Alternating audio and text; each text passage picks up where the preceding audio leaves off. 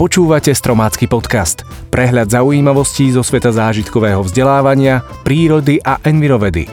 Každý pondelok a štvrtok na webe Stromu života. Dnes bude reč o rôznych typoch vtáčich hniezd, zodpovieme si na otázku, či vylihovanie v posteli máme v génoch a podrobnejšie sa pozrieme aj na klíčenie rastlín. Dnešné témy pre vás vybrali Jozef Kahan a Anna Uhrinová. Ja som Marek Koleno. Viaceré vtáky si na jar stavajú hniezda, aby mali kde zniesť vajíčka a potom v nich vychovávať mláďatá. Niektoré budujú premyslené a komplikované staviteľské diela. Iné si naopak so stavbou príbytku nerobia príliš starosti. Najdokonalejšie a skutočne umelecké hniezdo vytvára kúdelníčka lužná. Má hruškovitý tvar a uvité je z vetvičiek brezy, vrby alebo jelše. Následne ho vystúží ešte trávou a vlnou s kvetov topoľov či vrb. Hniezdo vlhy hájovej si nezameníte so žiadnym iným. Vysí na konári a hojdá sa ako kolíska. Pracovité oriešky alebo kolibkárky za materiál na svoje guľovité hniezdo uhnietia zo suchej trávy a lístia. Straka si hniezdo stavia väčšinou v trní. Je to veľká stavba z tenkých vetvičiek, ktorá má nad sebou aj zvláštnu striežku. Vodár potočný si svoje obydlie umiestní v blízkosti horskej bystriny. Nezriedka aj za clonou prudkého vodopádu, takže ho neustále ošpliechava voda a ohlušuje hukot horskej riavy. Veľká skupina vtákov si svoje príbytky umiestňujú do dutín stromov, alebo si ju samé vyzobú, a iné využívajú opustené hniezda. Hniezda môžeme nájsť aj na vodnej hladine, alebo na vyvrátených kmeňoch. Najmenšie hniezdo, len 3 až 4 cm, patrí králičkovi zlatohlavému. Jeden z najväčších príbytkov má orol skalný. Jeho priemer dosahuje až 2 metre, s výškou približne meter. Keďže ho každý rok obnovuje, jeho váha môže dosiahnuť až niekoľko 100 kilogramov.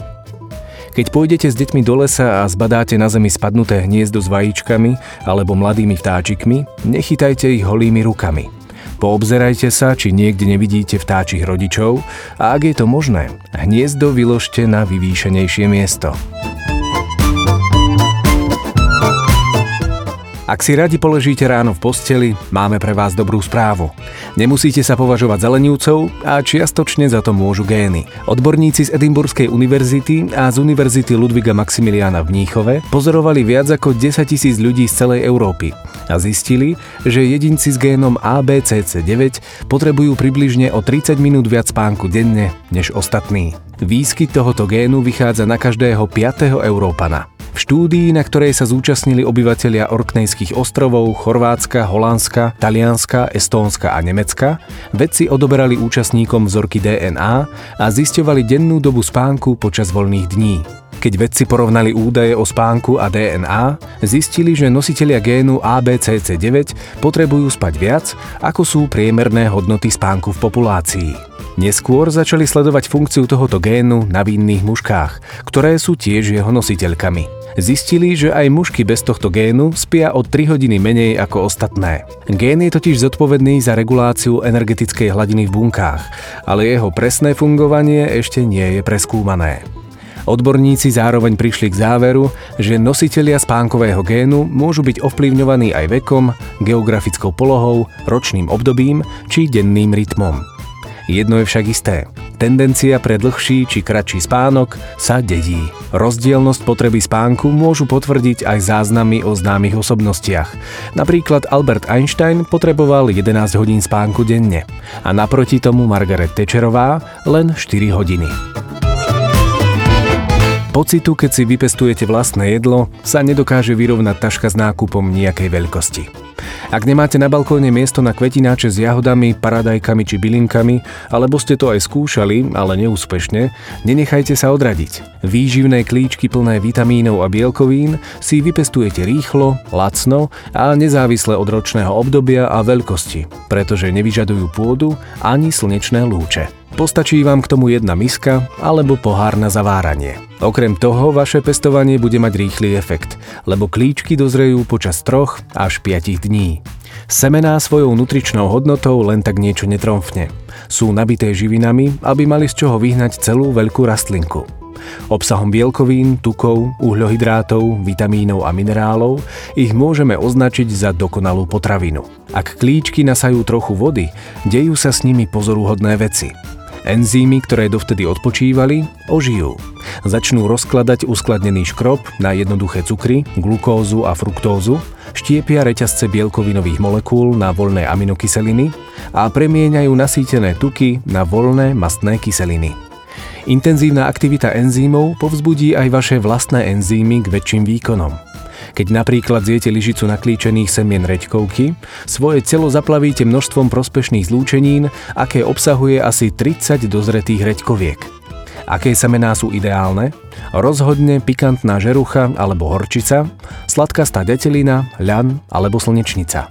Strukoviny v biokvalite ako suchý hrach, fazuľa, šošovica, soja a cícer. Z obilnín napríklad pšenica, pohánka, raž, ovoz, kukurica či ryža.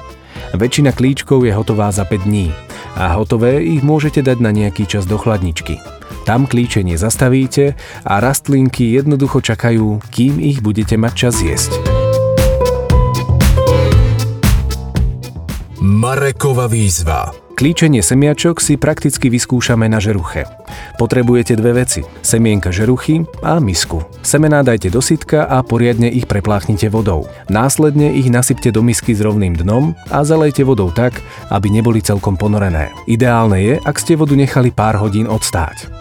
Po krátkom čase sa vytvorí okolo semiačok jemný slis a postupne sa zlúčia do skupiniek. Jemne ich oddelte. Zabezpečíte tak rýchlejšie klíčenie a zároveň zabránite hnitiu či plesneniu. Prvé dva dni nechajte misku v tme a dvakrát za deň semienka prepláchnite vodou. Po dvoch tmavých dňoch umiestnite misku na slnečné miesto, aby sa klíčky obohatili o chlorofil. Ďalej pokračujte v pravidelnom preplachovaní, aby semienka nesplesnili a mali dostatok vody. Na štvrtý deň by na vás už istotne mal vykúkať drobný klíček z každého semienka. Prepláchnite a ochutnajte. V klíčení môžete ešte pár dní pokračovať. Zelená vňať je veľmi chutná, jemne pikantná, plná vitamínov a živín. Pozdáva sa vám klíčenie? Vyskúšajte a pošlite nám aj fotku, prípadne recept, v ktorom ste klíčky využili. Tak, to bolo z dnešného podcastu všetko. Na budúce si povieme, ako vyzerá život vo vajíčku, o malom likožrútovi, ktorý predstavuje pre lesy veľkú hrozbu a o tom, že aj voda môže byť pre nás hrozbou. Teším sa na vás už tento štvrtok a budem veľmi rád, ak nám dáte aj odber. Ďakujeme.